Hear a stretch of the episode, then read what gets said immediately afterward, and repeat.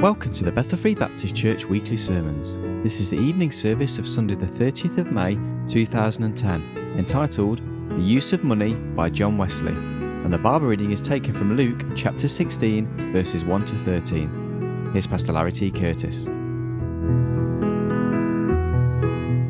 I said this morning that uh, I was going to do something that was very different from me, for me. I've certainly, in years of ministry, there are times that I've heard sermons preached and read sermons that God spoke to my heart and has challenged me, and I've used bits and pieces and parts from them and built upon them to uh, to build other sermons and whatnot. But uh, I said as I began to look at this, and I've looked at this sermon before in bygone years, and I've even given you a few of the simple comments out of it. But I said, I'm, I'm going to attempt this evening not to try to be John Wesley by any stretch of the imagination, but to take and look at one of John Wesley's messages that he preached entitled The Use of Money. Now it's challenging enough, and I don't know how well or how bad that I'll end up doing at this. If it's if it's too bad, then try to uh, to to hang on to what he's uh, saying because it's it's tough enough trying to read somebody else's uh, sermon when it's in today's English, but when it was written back in 1700, then it is very different. And first I thought, well, I'll just take those thoughts and I'll, I'll, I'll, I'll, you know, rewrite it in today's English. But then as I, as I read through it, there's so many of the things that, you know, we're talking 300 years ago. The things that he hits on and the things he was touching on even back in those days, I think, wow, you know, that's still so relevant today. And I hope that it might be a blessing. So I take no credit for you. And I'm going to try to my very best not to make too many comments because uh, I think he was probably more long-winded preacher than even I am. And uh, so I'm going to try to stick to just his words. And I'm going to try to read them in the 1700 uh, and whatever. Let's see, this sermon was uh, written some, he lived from 1703 to 1791. And uh, so uh, it was written sometime in his uh, ministry, probably in the latter part of the uh, 1700s. And uh, so we'll just try to stick to, uh, uh, to his words and try to grasp the tremendous thoughts that he gives us here. I believe that it's so pertinent for us today. you know, the principles of God never change. Society around us changes, and there's times that we can apply them in different ways, but, but God's principles remain concrete for us. I'd like to begin with our scripture reading from the Gospel of Luke chapter 16, and we'll read just the first 13 verses. And I'll invite you to stand to honor the reading of God's Word, beginning in Luke chapter 16 and verse 1. And he said also unto his disciples, There was a certain rich man which had a steward, and the same was accused unto him that he had wasted his goods. And he called him and said unto him, how is it that I hear this of thee? Give an account of thy stewardship, for thou mayest be no longer steward. Then the steward said within himself, What shall I do? For my Lord taketh away from me the stewardship. I cannot dig to beg, I am ashamed. I am resolved what to do, that when I am put out of the stewardship, they may receive me into their houses.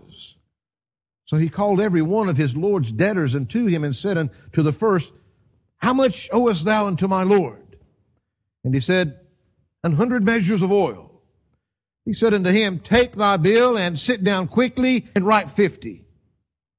Then said he to another, And how much owest thou? And he said, An hundred measures of wheat. And he said unto him, Take thy bill and write fourscore. The Lord commended the unjust steward because he had done wisely. Well, the children of this world are in their generation wiser than the children of light. And I say unto you, make to yourselves friends of the mammon of unrighteousness, that when you fail, they may receive you into everlasting habitations. He is faithful in that which is least is faithful also in the much. And he that is unjust in the least is unjust also in much. If therefore ye have not been faithful in the unrighteous mammon, who will commit to your trust the true riches? If ye have not been faithful in that which is another man's, who shall give you that which is your own? No servant can serve two masters. For either he will hate the one and love the other, or else he will hold to the one and despise the other. You cannot serve God and mammon. Father, we thank you again for your word. We thank you for the time you've given us this evening. Now, Lord, we pray that you'll take these words before us that were uh, written, Lord, some 250, 300 years ago, and Lord, that you would take and use them to speak to our hearts this evening. Most of all, it's your word, Father, that through the anointing of your Spirit, that it might find a resting place in our hearts. In Christ's name we pray. Amen and amen. Mr. Wesley used for his text out of this reading, verse 9, and I say unto you, make to yourselves friends of the mammon of unrighteousness, that when ye fail, they may receive you into everlasting habitations. Just before we look to it, look at the account of the story that's being told here. This, this man had been a bad steward of what had been entrusted to him. When it came that that stewardship was being taken from him, he tried to use his trickery, if you would, to go out. What am I going to do? And so he goes out and all those that owns, owes his Lord money, he goes out and he begins to, to cut it in half and cut portions off of it so that when he's booted out, they're going to be friends enough to take him in because he's done them favors with his money. And then the master says, tells him that he's actually done something wise. And of course, he makes this statement here in verse 9. Notice what he said in verse 8. And the Lord commended the unjust steward because he had done wisely. For the children of this world are in their generation wiser than the children of light. And I say unto you, make to yourselves friends of the mammon of unrighteousness, that when ye fail, they may receive you into everlasting habitation. Now, we find that the Lord has just finished here the story of the prodigal son, as we call it. And of course, when he was telling the story of the prodigal son, he was addressing those that had murmured at his receiving publicans and sinners into his own self and having fellowship with them. But here he has another relation of a different kind. He's addressing this to the children of God. Notice he begins there in verse 1 and he said also unto his disciples. After reciting the method which the bad steward had used to provide against the day of necessity that was coming to him, our Savior adds these words in, in verse 8 that the Lord commended the unjust steward because he had done wisely. We find that uh, those who seek no other portion than this world's are wiser.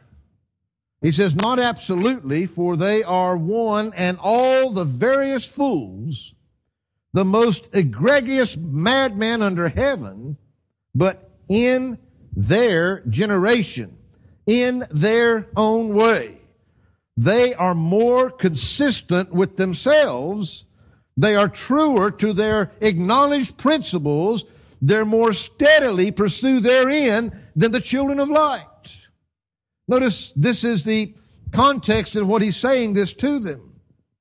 We find that the Lord follows with the words, and I. The Lord Jesus Christ, the only begotten Son of God, the creator of the universe, Lord and possessor of heaven and earth and all that is therein, the judge of all to whom he says here that we are to give an account of our stewardship. When ye can be no longer stewards. The day's coming when we will not be the stewards of God's things anymore, but we will all stand and give an account for our stewardship. I say unto you, learn in this respect, even of the unjust steward. This interesting statement, make yourselves friends. Be wise. Timely precaution. He says, of the mammon of unrighteousness. Now, mammon means riches or money. It's termed here the mammon of unrighteousness. How are we to be friends with the mammon of unrighteousness? It's called that because of the unrighteous manner wherein it frequently is procured and wherein even that which was honestly procured is generally employed.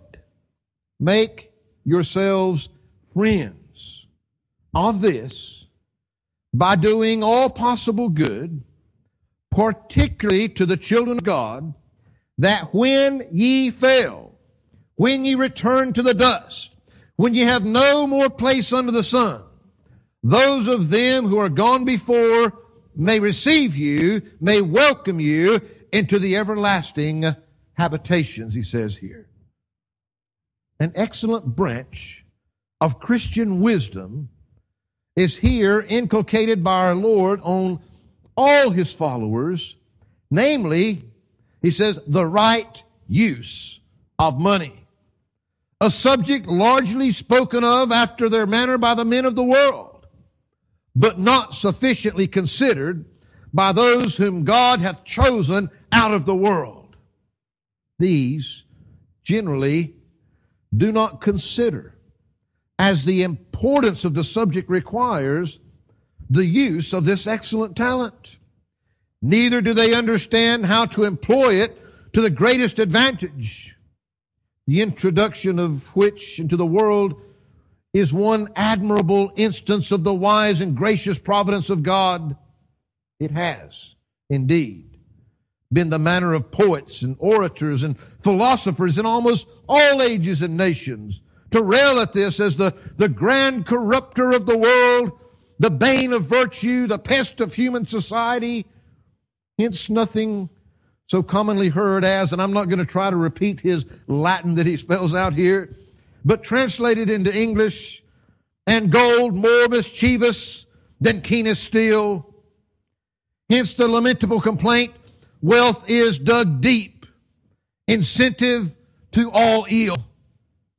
Nay, one celebrated writer gravely exhorts his countrymen in order to banish all vice at once, to throw all their money into the sea. But is not all this mere empty rant? Is there any solid reason therein? By no means. Let the world be as corrupt as it will. Is gold, silver to blame? The love of money, we know, is the root of all evil, but not the thing itself.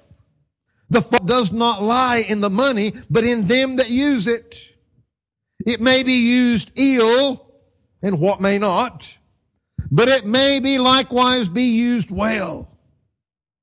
It is full as applicable to the best as to the worst uses.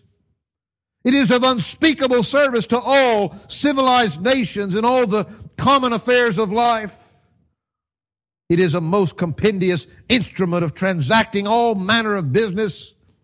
And if we use it according to Christian wisdom of doing all manner of good, it is true. Were man in a state of innocence, or were all men filled with the Holy Ghost, so that like the infant church at Jerusalem, no man counted anything he had his own, but distribution was made to everyone as he had need, the use of it would be superseded. As we cannot conceive there is anything of the kind among the inhabitants of heaven. But in the present state of mankind, it is an excellent gift of God, answering the noblest ends. In the hands of his children, it is food for the hungry, drink for the thirsty, raiment for the naked. He gives to the traveler and the stranger where to lay his head. By it, we may supply the place of an husband to the widow and of a father to the fatherless. We may be a defense for the oppressed, a means of health to the sick, of ease to them that are in pain. It may be as eyes to the blind, as feet to the lame, yea, a lifter up from the gates of death. It is therefore the highest concern that all who fear God know how to employ this valuable talent, that they be instructed how it may answer these glorious ends and in the highest degree, and perhaps all the instructions which are necessary, listen, for this may be reduced to three plain rules, by the exact observance whereof we may approve ourselves faithful stewards of the mammon of unrighteousness. This is his introduction in showing the importance that a child of God understand God's principles on using whatever God gives us with. Remember, all good gifts are from him. And it's not the money, the mammon itself that is the sin, the problem. It is with the people and how they use it. And he's showing us, he says, there's three simple basic rules that a child of God should put into practice in being friends of this unrighteous mammon. The first of these, he bore us from John here, he that heareth, not let him hear, but let him understand. The first of these is gain all you can. Sounds a bit selfish, doesn't it? Gain all you can. Here he says we may speak like the children of the world. We meet them on their own ground. And it is our bounden duty to do this. Listen, we ought to gain all we can gain without buying gold too dear, without paying more for it than it is worth. But this it is certain we ought not to do. We ought not to gain money at the expense of life, nor, which is in effect the same thing, at the expense of our health. Therefore, no gain whatsoever should induce us to enter into or to continue in any employ which is of such a kind or is attended with so hard or so long labor as to impair our constitution. Neither should we begin or continue in any business which necessarily deprives us of proper seasons for food and sleep in such a proportion as our nature requires. Indeed, there is a great difference here. Some employments are absolutely and totally unhealthy, as those which imply the dealing much with arsenic or with equally hurtful minerals or the breathing an air tainted with steams of melting lead, which must at length destroy the firmest constitution. And of course, there were many that had to work in those kind of, of conditions in those days. Others may not be absolutely unhealthy, but only to persons of a weak constitution. Such are those which require many hours to be spent in writing, especially if a person writes sitting and lean upon his stomach or remain long in an uneasy posture. But whatever it is, which reason or experience shows to be destructive of health or strength that we may not submit to, seeing the life is more valuable than meat and the body than raiment. And if we're already engaged in such an employ, we should exchange it as soon as possible for some which, if it lessen our gain, will, however, not lessen our health. So his first point is, first of all, gain all you can, but not at the expense of your health. He says to gain all we can without, not only physically, without hurting our mind any more than our body for neither may we hurt this. We must preserve at all events the spirit of an healthful mind. Therefore, we may not engage or continue in any sinful trade, any that is contrary to the law of God or of our country. Such are all that necessarily imply our robbing or defrauding the king of his lawful customs. Can't cheat the tax man either.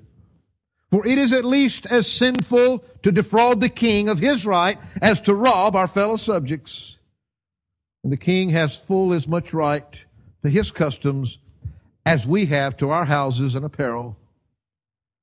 Other businesses there are, which however innocent in themselves, cannot be followed with innocence Now at least, not in England. Such, for instance, as will not afford a competent maintenance without cheating or lying, or conformity to some custom which not consistent with good conscience. These likewise are sacredly to be avoided. Whatever gain they may be attended with, provided we follow the custom of the trade. For to gain money, we must not lose our souls. There are yet others, which many pursue with perfect innocence, without hurting either their body or mind. And yet perhaps you cannot. Either they may entangle you in that company which would destroy your soul. And by repeated experiments, it may appear that you cannot separate the one from the other. Or there may be an idiosyncrasy, a peculiarity in your constitution of soul, as there is in the bodily constitution of many, by reason whereof that employment is deadly to you, which another may safely follow. So I'm convinced for many experiments, I could not study to any degree of perfection, either mathematics, arithmetic, or algebra without being a deist, if not an atheist. And yet others may study them all their lives without sustaining any inconvenience. None therefore can here determine for another, but every man must judge for himself and abstain from whatever he in particular finds to be hurtful to his soul. Gain all you can, not at the expense of your body, not at the expense of your mind. Thirdly, to gain all we can, not only without hurting ourselves physically or mentally, but gain all we can without hurting our neighbor. But this we may not, cannot do if we love our neighbor as ourselves. We cannot, if we love everyone as ourselves, hurt anyone in his substance. We cannot devour the increase of his lands and perhaps the lands and houses themselves by gaming, by overgrown bills, whether on account of physic or law or anything else, or by requiring or taking such interest as even the laws of our country forbid. Hereby, all pawnbroking is excluded. Seeing whatever good we might do thereby, all unprejudiced men see with grief to be abundantly overbalanced by the evil. And if it were otherwise, yet we are not allowed to do evil that good may come. We cannot, consistent with brotherly love, sell our goods below the market price. We cannot study to ruin our neighbor's trade in order to advance our own, much less can we entice away or receive any of his servants or workmen whom he has need of. None can gain by swallowing up his neighbor's substance without gaining the damnation of hell. Gain all you can but not at the expense of your physical body, not at the expense of your mind, of your thinking, of your soul, not at the expense of your neighbor. Neither can we gain by hurting our neighbor in his body. Therefore, we may not sell anything which tends to impair health. Such is eminently all that liquid fire, commonly called drams or spirituous liquors it is true. These may have a place in medicine. They may be of use in some bodily disorders, although there would rarely be occasion for them were it not for the unskillfulness of the practitioner. Therefore, such as prepare and sell them only for this end may keep their conscience clear. But who are they? Who prepare and sell them only for this end? Do you know ten such distillers in England? Then excuse these but all who sell them in the common way to any that will buy are poisoners general. They murder his majesty's subjects by wholesale, neither does their eye pity or spare. They drive them to hell like sheep. And what is their gain? Is it not the blood of these men? Who then would envy their large estates and sumptuous palaces? A curse is in the midst of them The curse of God cleaves to the stones, the timber, the furniture of them. The curse of God is in their gardens, their walks, their groves. A fire that burns to the nethermost hell. Blood, blood is there. The foundation, the floor, the walls, the roof are stained with blood. And canst thou hope, O thou man of blood, though thou art clothed in scarlet and fine linen, and farest sumptuously every day, canst thou hope to deliver down thy fields of blood to the third generation? Not so. For there is a God in heaven. Therefore thy name shall soon be rooted out, like as those whom thou hast destroyed, body and soul. Thy memorial shall perish with thee. Gain all you can but not at the expense of your physical health, your body, not at the expense of your mind, of your thinking, of your soul, not at the expense of your neighbor and his substance and what he has that you're taking from him that you might have, and not at the hurting of your neighbor physically. And of course, he uses the illustration of alcohol as one simple, very clear illustration. And are not they partakers of the same guilt? Though in a lower degree, whether surgeons, apothecaries, or physicians, who play with the lives or health of men to enlarge their own gain, purposely lengthen the pain or disease which they are able to remove speedily, who protract the cure of their patient's body in order to plunder his substance, in other words, if you just keep carrying something on and stretching it out so that you can make more money, he's saying that a lot of these professionals are doing that. Can any man be clear before God who does not shorten every disorder as much as he can and remove all sickness and pain as soon as he can? He cannot. For nothing can be more clear than that he does not love his neighbor as himself and that he does not do unto others as he would they should do unto himself. This is dear bought gain.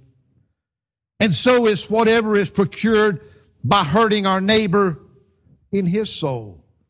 He's gone, your body, your soul, to your neighbor's substance, to your neighbor's body, to your neighbor's soul.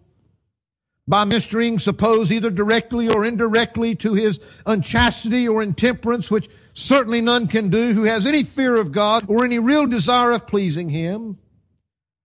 It nearly concerns all those to consider this who have anything to do with taverns, victualling houses, opera houses, playhouses, or any other places of public fashionable diversion. If these profit the souls of men, you are clear your employment is good and your gain innocent. But if they are either sinful in themselves or natural inlets to sin of various kinds, then it is to be feared. You have a sad account to make. Oh, beware lest God say in that day, These have perished in their iniquity, but their blood do I require at that hand, thy hands. You know, I can remember even in my lifetime when that, for a Christian to work in a place that even sold alcohol, that had any of these sinful acts taking place within them, that it was unheard of. A Christian couldn't think of it. And yet we live in a day when that Man has become so accustomed to these things that even Christians don't think anything about taking their employment and making their gain in these places where sin is. These cautions and restrictions being observed. It is the bounden duty of all who are engaged in worldly business to observe that first and great rule of Christian wisdom with respect to money, gain all you can. Gain all you can by honest industry Use all possible diligence in your calling. Lose no time if you understand yourself and your relation to God and man. You know you have none to spare. If you understand your particular calling as you ought, you will have no time that hangs upon your hands. Every business will afford some employment sufficient for every day and every hour that wherein you are placed. If you follow it in earnest, will leave you no leisure for silly, unprofitable diversions. You have always something better to do, something that will profit you more or less. And whatsoever thy hand findeth to do, do it with thy might. Do it as soon as possible, no delay, no putting off from day to day or from hour to hour. Never leave anything till tomorrow which you can do today. And do it as well as possible. Do not sleep or yawn over it. Put your whole strength to the work. Spare no pains. Let nothing be done by halves or in a and careless manner. Let nothing in your business be left undone if it can be done by labor or patience. The Bible tells us to do all things as unto the Lord, as if we're doing it for Him personally. Gain all you can by common sense, by using in your business all the understanding which God has given you. It is amazing to observe how few do this. How men run on in the same dull track with their forefathers. But whatever they do, who know not God, this is no rule for you. It is a shame for a Christian not to improve upon them in whatever he takes in hand. You should be continually learning from the experience of others or from your own experience, reading and reflecting to do everything you have to do better today than you did yesterday. You see that you practice whatever you learn, that you may make the best of all that is in your hands. Gain all that you can. You see, what he's saying, folks, is that we have a responsibility as believers to do everything we possibly can by honest means that's not going to hurt us physically and mentally, not going to take away from our neighbor's substance, not going to hurt our neighbor physically or mentally. We have a responsibility to do everything that we can do to the very best of our ability to gain all that we can. His second point. Having gained all you can by honest wisdom and unwearied diligence, the second rule of Christian prudence is save all you can. Gain all you can, save all you can. Do not throw the precious talent into the sea. Using a saying, throwing it into the sea, wasting it. Leave that folly to heathen philosophers. Do not throw it away in idle expenses, which is just the same as throwing it into the sea. Expend no part of it merely to gratify the desire of the flesh, the desire of the eye, or the pride of life. Do not waste any part of so precious a talent merely in gratifying the desires of the flesh, in procuring the pleasures of sense of whatever kind, particularly in enlarging the pleasure of tasting. I do not mean avoid gluttony and drunkenness only. An honest heathen would condemn these. But there is a regular, reputable kind of sensuality and elegant epicurism which does not immediately disorder the stomach nor sensibly at least impair the understanding. And yet to mention no other effects of it now, it cannot be maintained without considerable expense. Cut off all this expense. Despise delicacy and variety and be content with the plain natural, with the, with what plain nature requires. Well, he's not condoning don't eating. He's saying don't waste it on a whole bunch of fancy delicacies that your body doesn't need anyway. Do not waste any part of so precious a talent merely on gratifying the desire of the eye by superfluous or expensive apparel or by needless ornaments. Waste no part of it in curiously adorning your houses, in superfluous or expensive furniture, in costly pictures, painting, gilding, books, in elegant rather than useful gardens. Let your neighbors who know nothing better do this. Let the dead bury their dead. But what is that to thee, says our Lord? Follow thou me. Are you willing? Then you are able so to do. Lay out nothing to gratify the pride of life, to gain the admiration or praise of men. This motive of expensive is frequently interwoven with one or both of the former. Men are expensive in diet or apparel or furniture not barely to please their appetite or to gratify their eye, their imagination, but their vanity too. So long as thou dost well unto thyself, men will speak good of thee. So long as thou art clothed in purple and fine linen and farest sumptuously every day, no doubt many will applaud thy elegance of taste, thy generosity and hospitality. But do not buy their applause so dear. Rather be content with the honor that cometh from God. In other words, we got to look apart. You're so worried by the food you eat, the clothes you wear, and the way that you decorate your home, and all these things, what other people are going to think of us. Who would expend anything in gratifying these desires if he considered that to gratify them is to increase them? Nothing can be more certain than this. Daily experience shows the more they are indulged, they increase the more. You never satisfy the flesh. Whenever, therefore, you expend anything to please your taste or other senses, you pay so much for sensuality. When you lay out money to please your eye, you give so much for an increase of curiosity, for a stronger attachment to these pleasures which perish in the using. While you are purchasing anything which men use to applaud, you are purchasing more vanity. Had you not then enough of vanity, sensuality, curiosity before? Was there need of any addition? And would you pay for it too? What manner of wisdom is this?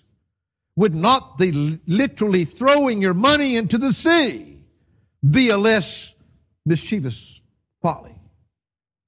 Why should you throw away money upon your children any more than upon yourself? In delicate food, in gay or costly apparel, in superfluities of any kind. Why should you purchase for them more pride or lust, more vanity, or foolish and hurtful desires? They do not want any more. They have enough already. Nature has made ample provision for them. Why should you be at the farther expense to increase their temptations and, spa- and snares and to pierce them through with more sorrows? In other words, when the children, not that they, not the clothes, the food they need, but when it's all these things they want just so that they can compare well with their friends and all this, you're not doing them a favor by wasting your money on those things. Do not leave it to them to throw away. If you have good reason to believe that they would waste what is now in your possession in gratifying and thereby increasing the desire of the flesh, the desire of the eye, or the pride of life at the peril of theirs and your own soul, do not set these traps in their way. Do not offer your sons or your daughters unto Belial any more than unto Moloch.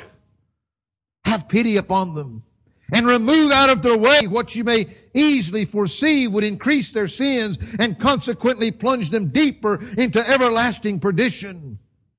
How amazing then is the infatuation of these parents who think they can never leave their children enough. What? Cannot you leave them enough of arrows, firebrands, and death? Not enough of foolish and hurtful desires?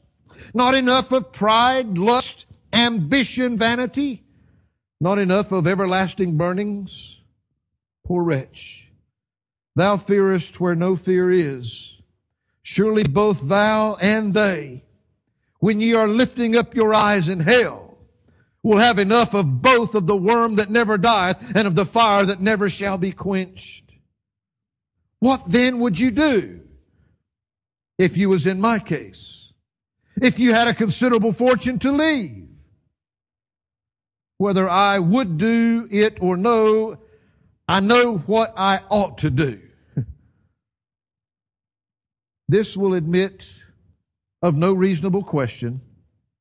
If I had one child, elder or younger, who knew the value of money, one who I believed would put it to the true use, I should think it my absolute indispensable duty to leave that child the bulk of my fortune and to the rest just so much as would enable them to live in the manner they'd been accustomed to do.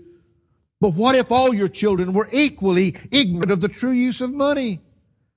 I ought then, hard saying, who can hear it, to give each what would keep them above want, and to bestow all the rest in such a manner as I judged would be most for the glory of God.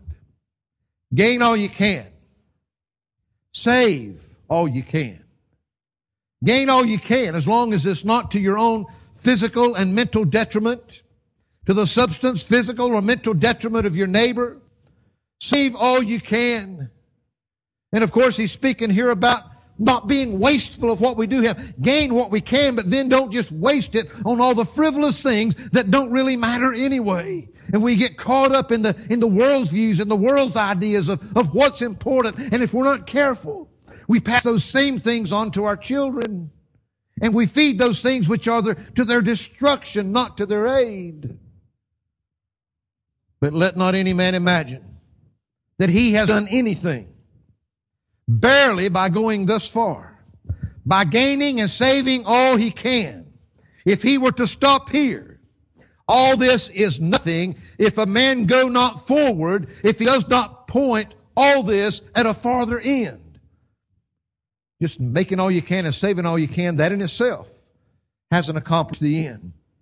Nor indeed can a man properly be said to save anything if he only lays it up just so you can have a lot, lot of money in the bank. You may as well throw your money into the sea as bury it in the earth. And you may as well bury it in the earth as in your chest or in the Bank of England. Not to use is effectually to throw it away. If therefore you would indeed make yourselves friends of the mammon of righteousness, Add the third rule to the two preceding, having first gained all you can and secondly saved all you can, then give all you can.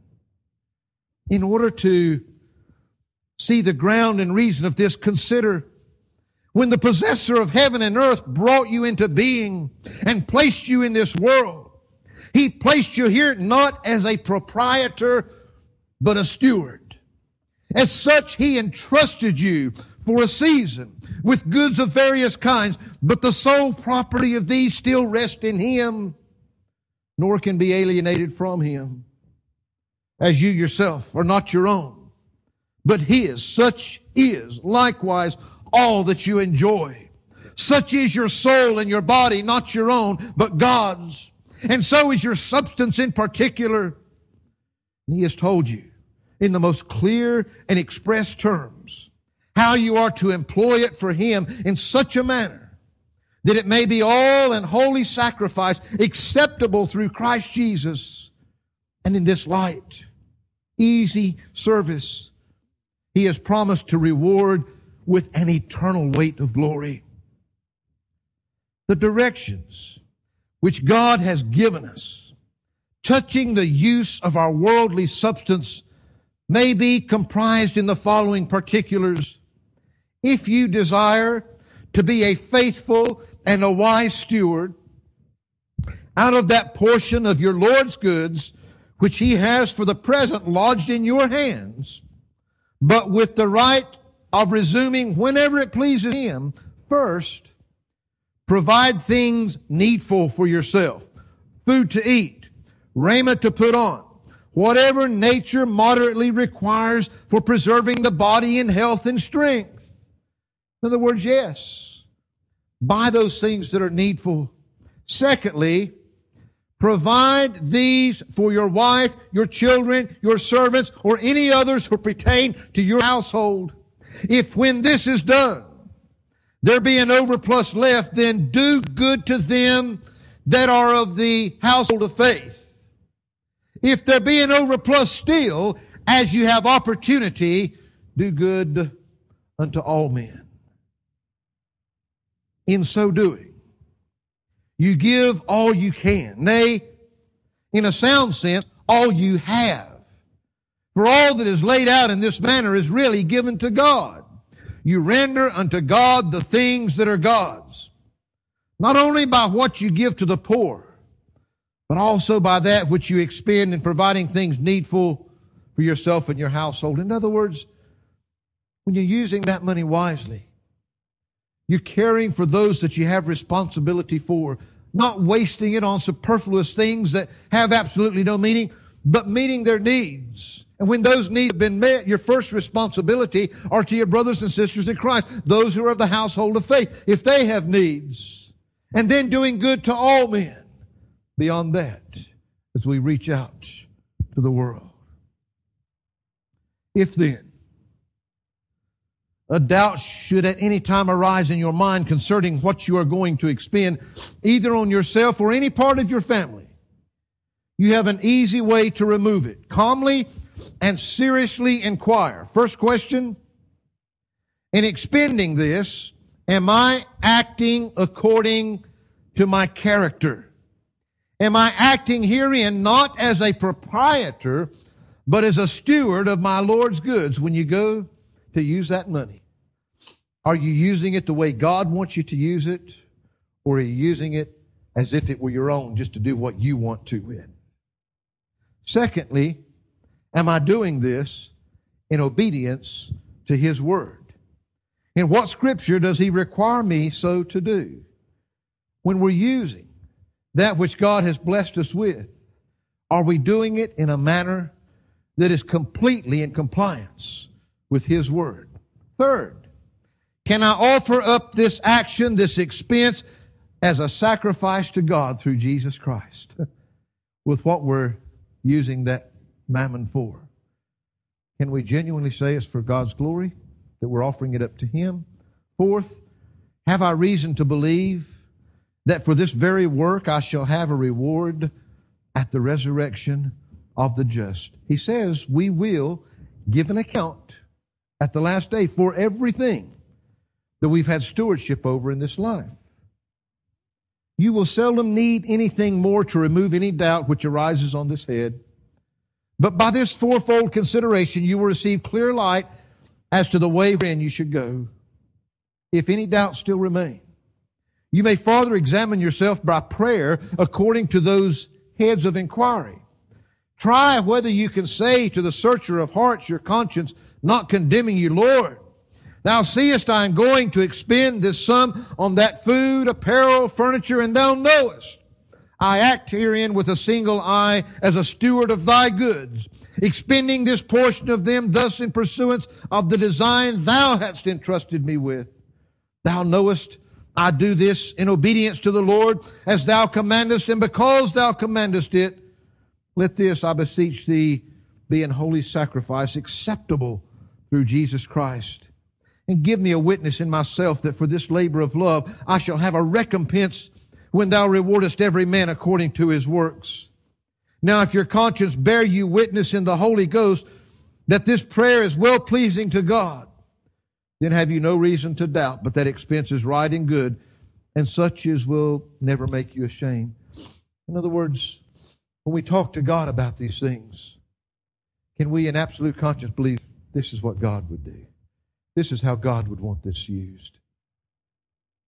He says, you see then what it is to make yourselves friends of the mammon of unrighteousness, and by what means you may procure that when ye fail, they may receive you into the everlasting habitations.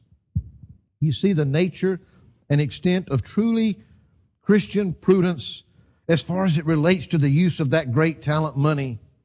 Gain all you can without hurting either yourself or your neighbor in soul or body by applying hereto with unintermitted diligence and with all the understanding which God has given you. Save all you can by cutting off every expense which serves only to indulge foolish desire to gratify either the desire of the flesh, the desire of the eye, or the pride of life. Waste nothing, living or dying, on sin or folly, whether for yourself or your children. And then give all you can. Or in other words, give all you have to God. Render unto God not a tenth, not a third, not half, but all that is God's, be it more or less, by employing all in yourself, your household, the household of faith, and all mankind in such a manner that you may give a good account of your stewardship when you can be no longer stewards, in such a manner as the oracles of God direct, both by general and particular precept, in such a manner that whatever ye do may be a sacrifice of a sweet smelling savor to God, that every act may be rewarded in that day when the Lord cometh with all his saints. And he closes with this comment Brethren, can we be either wise or faithful stewards unless we thus manage our Lord's goods? We cannot, as not only the oracles of God, but our own conscience beareth witness. And why should we delay? Why should we confer any longer with flesh and blood or men of the world? Our kingdom, our wisdom is not of this world. Heathen custom is nothing to us. We follow no men any farther than they are followers of Christ. Hear ye him. Yea, today, while it is called today, hear and obey his voice at this hour. And from this hour, do his will. Fulfill his word in this and in all things. I entreat you, in the name of the Lord Jesus, act up to the dignity of your calling. No more sloth. Whatsoever your hand findeth to do, do it with your might. No more waste. Cut off your expense which fashion, caprice, or flesh and blood demand. No more covetousness, but employ whatever God has entrusted you with in doing good, all possible good, in every possible kind and degree to the household of faith, to all men. This is no small part of the wisdom of the just. Give all ye have, as well as all ye are, a spiritual sacrifice to him who withheld not from you his son, his only son. So laying up in store for yourselves a good foundation against the time to come, that ye may attain eternal life.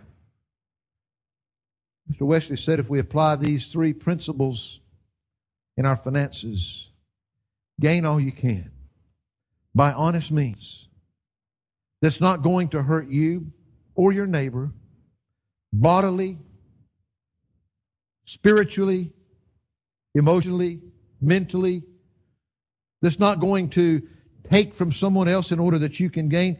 Gain all that you can honestly and by God's principles.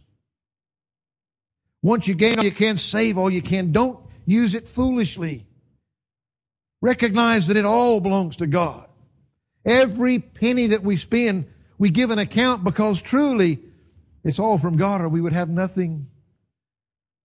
Can we have a good conscience before God for the way that we are using that which we've gained? Gain all you can. Save all you can by not using it foolishly. And then give all you can. Use it wisely. Yes, for your needs of those and you have responsibility for, but then for your brothers and sisters in Christ and for the world in general.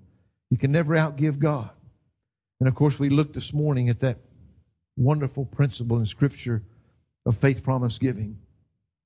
As I read this sermon, I think, you know, one of the things, you know, if, if we could truly, genuinely, I like what he said in the beginning. If it was all just like we've been looking at in some recent weeks, if we were all truly filled with the Spirit as they were on the day of Pentecost, they had absolutely no desire for themselves. They just wanted to bring, they wanted everybody to be able to have what they needed. But unfortunately, we live in a day when we're surrounded, as I said this morning, all these things that are coming in on us, that are bombarding us on how we need this and that and the other in order to be happy, in order to be successful, and all these things. The world is bombarding us. That's why we take these times out. That's why we have missions conferences. That's why we focus upon these things, recognizing what a responsibility to use what God has given us wisely for His glory. We will give an account for it when we stand before Him one day. We can apply these principles to that which God has blessed us with.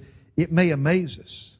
It may surprise us what could be accomplished for the Lord and for His work and for all those lost souls around us. Father, Lord, we thank you for this time together. And Lord, as we, Lord, have simply looked back this sermon that was written some, I don't know, Lord, some 250, 300 years ago.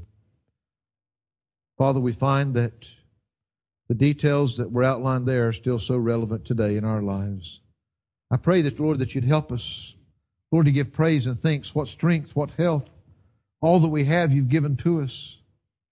Help us, Lord, to, to be able to, to apply ourselves and not to be slothful and lazy, but, Lord, to apply ourselves to gain all that we can in this life, to save all that we can by not using what we've gained foolishly, but, Lord, that we might be able to, to give it all that we might be able to give it in a way that's going to bring glory and honor to you.